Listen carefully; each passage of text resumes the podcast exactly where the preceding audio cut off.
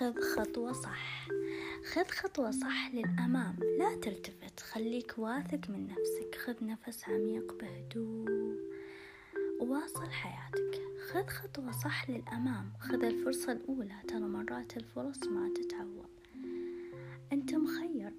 ما بين تاخذ فرصتك الأولى وتعيش حياة بعدها بالندم والحسرة. خليك منطقي اللي راح راح وانت بكل يوم تتعلم شيء جديد. لا تحاول تلفت انتباه الأشخاص بس حاول تتميز بقراراتك بإنجازاتك بخيالاتك بطموحاتك باختلافك. لا تكون إلا أنت لا تكون شخص آخر. مارس هوايتك المفضلة. إذا حسيت بضغط العمل وقف شوي.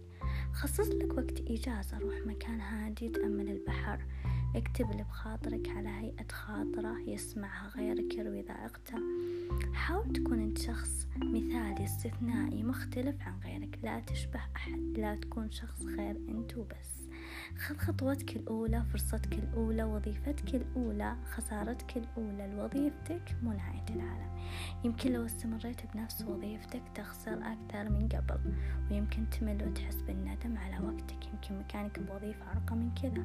حاول تميز أن الأشخاص أحيانا إذا ما تركوا لهم بصمة حلوة بالمكان ما حد يذكرها خليلك بصمة حلوة بكل مكان تروح له لا تترك بقلوب الأشخاص حقد وغل عليك حتى بعد ما تتركهم يذكرونك بالسوء دايم. كون سباق الخير عشان الخير يجيك. لازم تبادر تساعد أي شخص يحتاج مساعدة حتى لو مساعدة بسيطة وتشوفها تافهة أجرها أكبر عند ربي.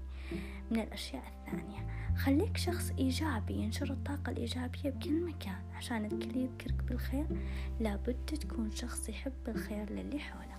وابشر بالخير دايم ما دمت تساعد غيرك.